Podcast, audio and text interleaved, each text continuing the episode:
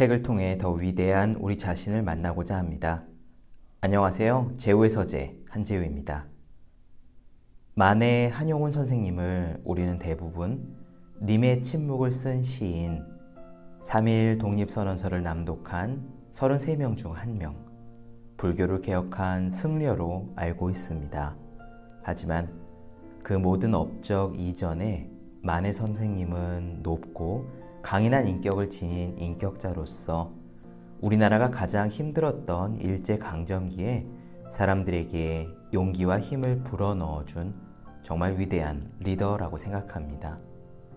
오늘은 만해 선생님이 지은 글, 특히 그 중에서도 힘든 시기에 젊은이들에게 격려한 글을 나누어 드리고자 합니다. 100년 전의 글이지만 마치 지금 우리에게 하는 이야기처럼 생생하게 저는 읽히던데요. 만해 선생님의 이야기에 함께 귀 기울여 보시죠.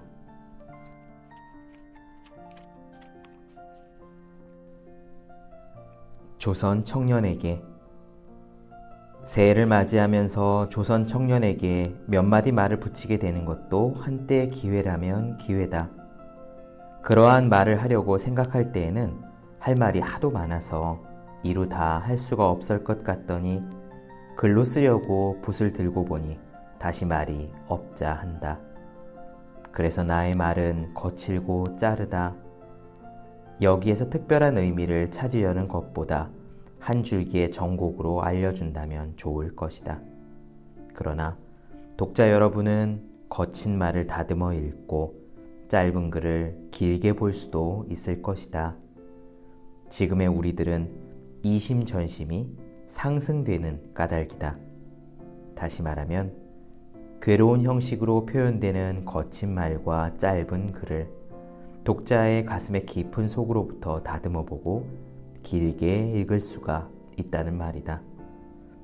이것이 우리들의 고통이 되는 동시에 따라서 흥미가 되는 것이라고 말하는지도 모르는 것이다. 현대의 조선 청년을 가리켜 부르나라고 말하는 사람이 있다면 그것은 누구냐? 어리석은 촌 사람의 말이 아니면 근시안적인 선비의 소견일 것이다. 지금의 조선 청년의 주위를 싸고 도는 모든 환경이 거슬려 부딪혀서 하나에서 둘까지, 뒤에서 앞까지 모두가 고르지 못한 역경이 까닭에 그것을 보고서 현대 조선 청년은 부르나라고 할는지 모른다. 그러나 그것을 가리켜 어리석고 근시안적인 소견이라 하는 것이다. 그것은 차고 거친 뜰에서 바야흐로 맑은 향기를 토하려는 매화나무에 아름답고 새로운 생명이 가만히 움직이고 있는 것과 같은 논법이 될 것이다. 지금의 조선 청년은 시대적 행운아이다. 바꾸어 말하자면 현대는 조선 청년에게 행운을 주는 득이의 시대다. 조선 청년의 주의가 모두 역경이 까닭이다. 역경을 깨치고 아름다운 낙원을 자기의 손으로 건설할 만한 기운에 재회했다는 말이다.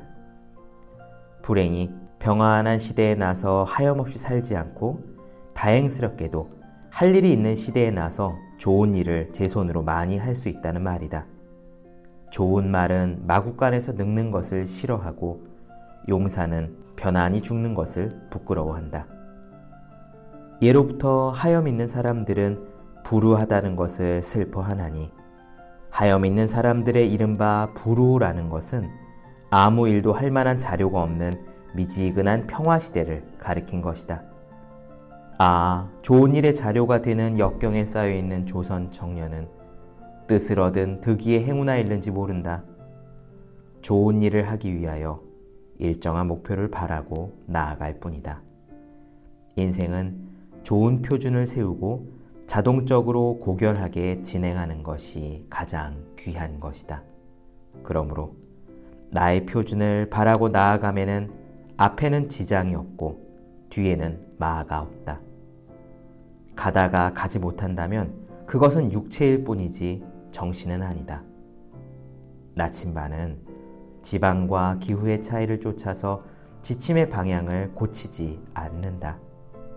사람은 환경의 역경과 순경을 따라서 표준을 변하는 것이 아니다.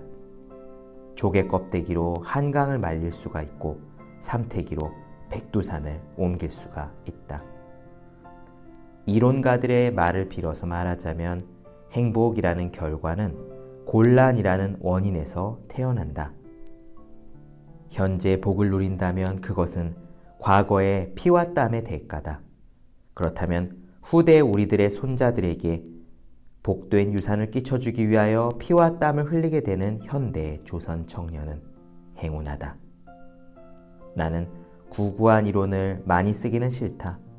다시 말하면 독자 여러분의 눈으로 볼 만한 글을 많이 쓰기는 싫다. 다만 마음으로 읽을 만한 한 뜻을 조금 썼으면 좋하다. 그러므로 이야기한다. 조선 청년은 스스로를 자해하라. 네, 그렇습니다. 어떻게 들으십니까? 이 글이 쓰여진 시기가 1929년, 나라가 망한 지 언 20년 가까이 되는 정말 암담한 시기에 쓰인 글입니다. 바로 그때 만해 선생님은 이렇게 선언한 거예요. 지금 청년들은 시대적인 행운하다. 주위가 온통 어려움으로 가득 찬 역경이기 때문이다. 역경으로 둘러싸인 곳에 살아야 그 역경을 해치는 힘이 생기고 우리 손으로 무언가 뜻있는 것을 일구어낼 수 있다. 그렇습니다. 지금 우리가 살고 있는 세상이 아무리 힘들다 해도 설사 일제강점기 때만 하겠습니까? 하지만 그 시절 와중에도 우리는 행운하다라고 외쳤던 만해 선생님의 높은 뜻을 우리는 되새겨야 합니다. 역경에 대한 글 한 편 더 나누어 보죠. 역경과 순경. 역경이라는 것은 자기의 마음대로 되지 않는 것을 이름이요. 순경이라는 것은 마음대로 되는 것을 말함이니 사람들은 역경에서 울고 순경에서 웃는 것이거니와 역경과 순경에 일정한 표준이 있는 것은 아니다.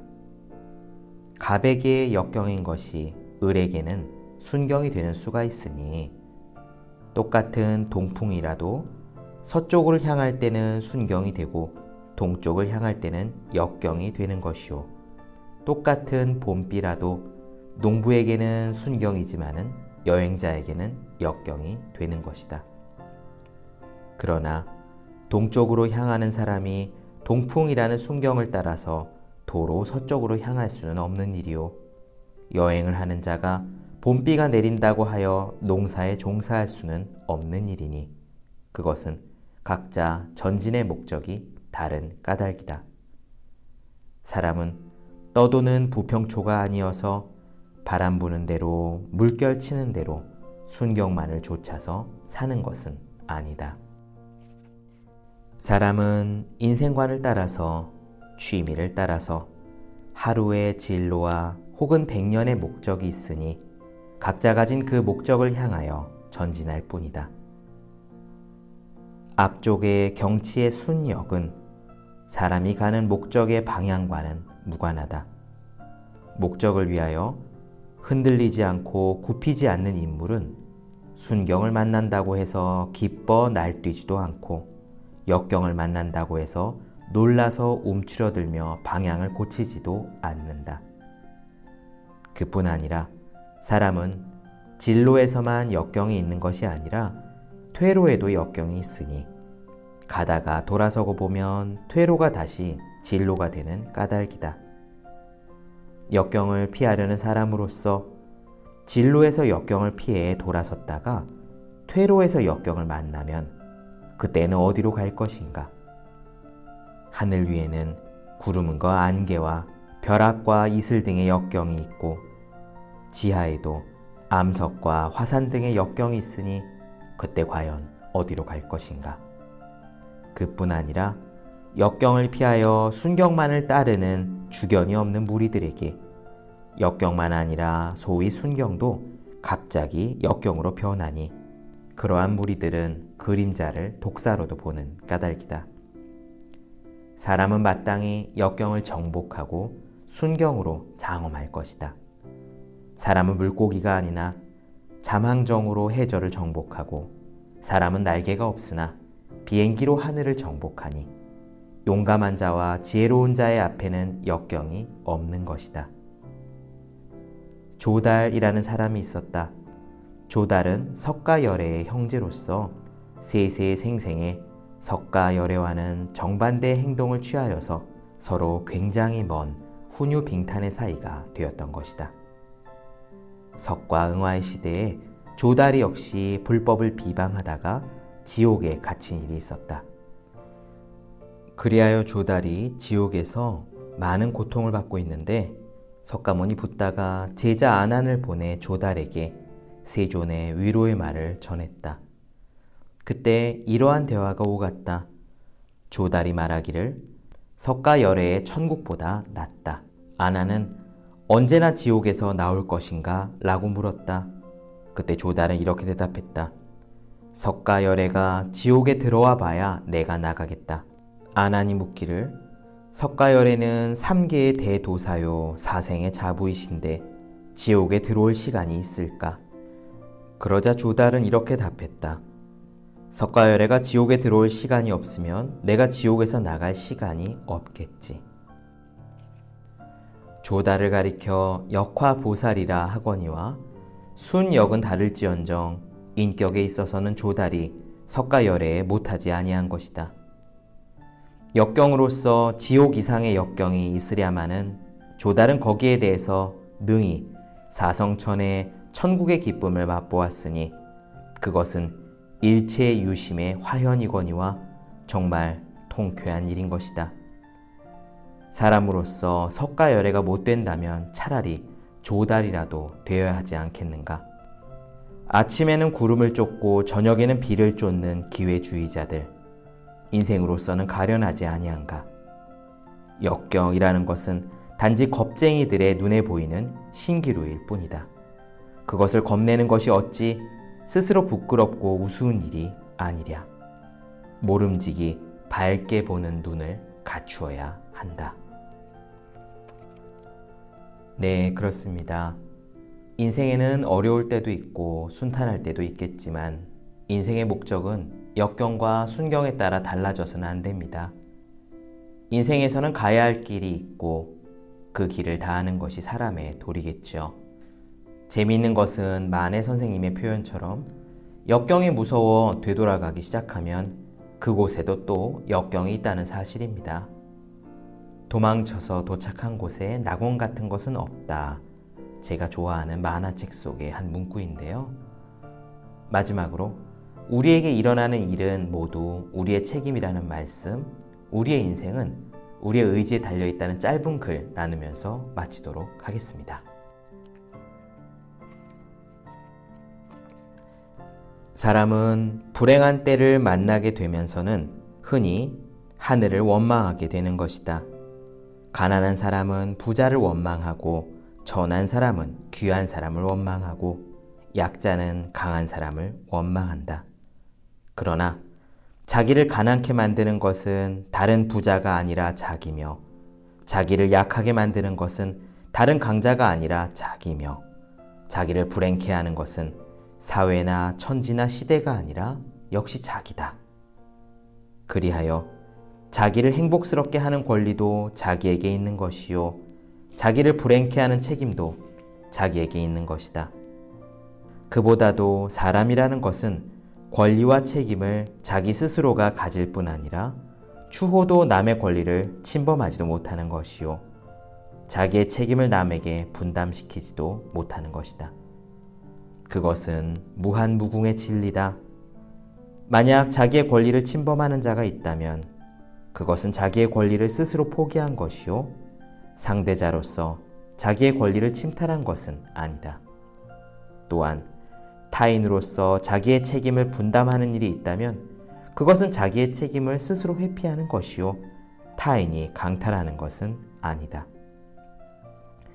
시험하여 만고를 돌아보건대 어느 국가가 스스로 자멸하지 아니하고 타국의 침략을 받았으며 어떤 사람이 스스로를 모멸하지 아니하고 타인의 모멸을 받았는가?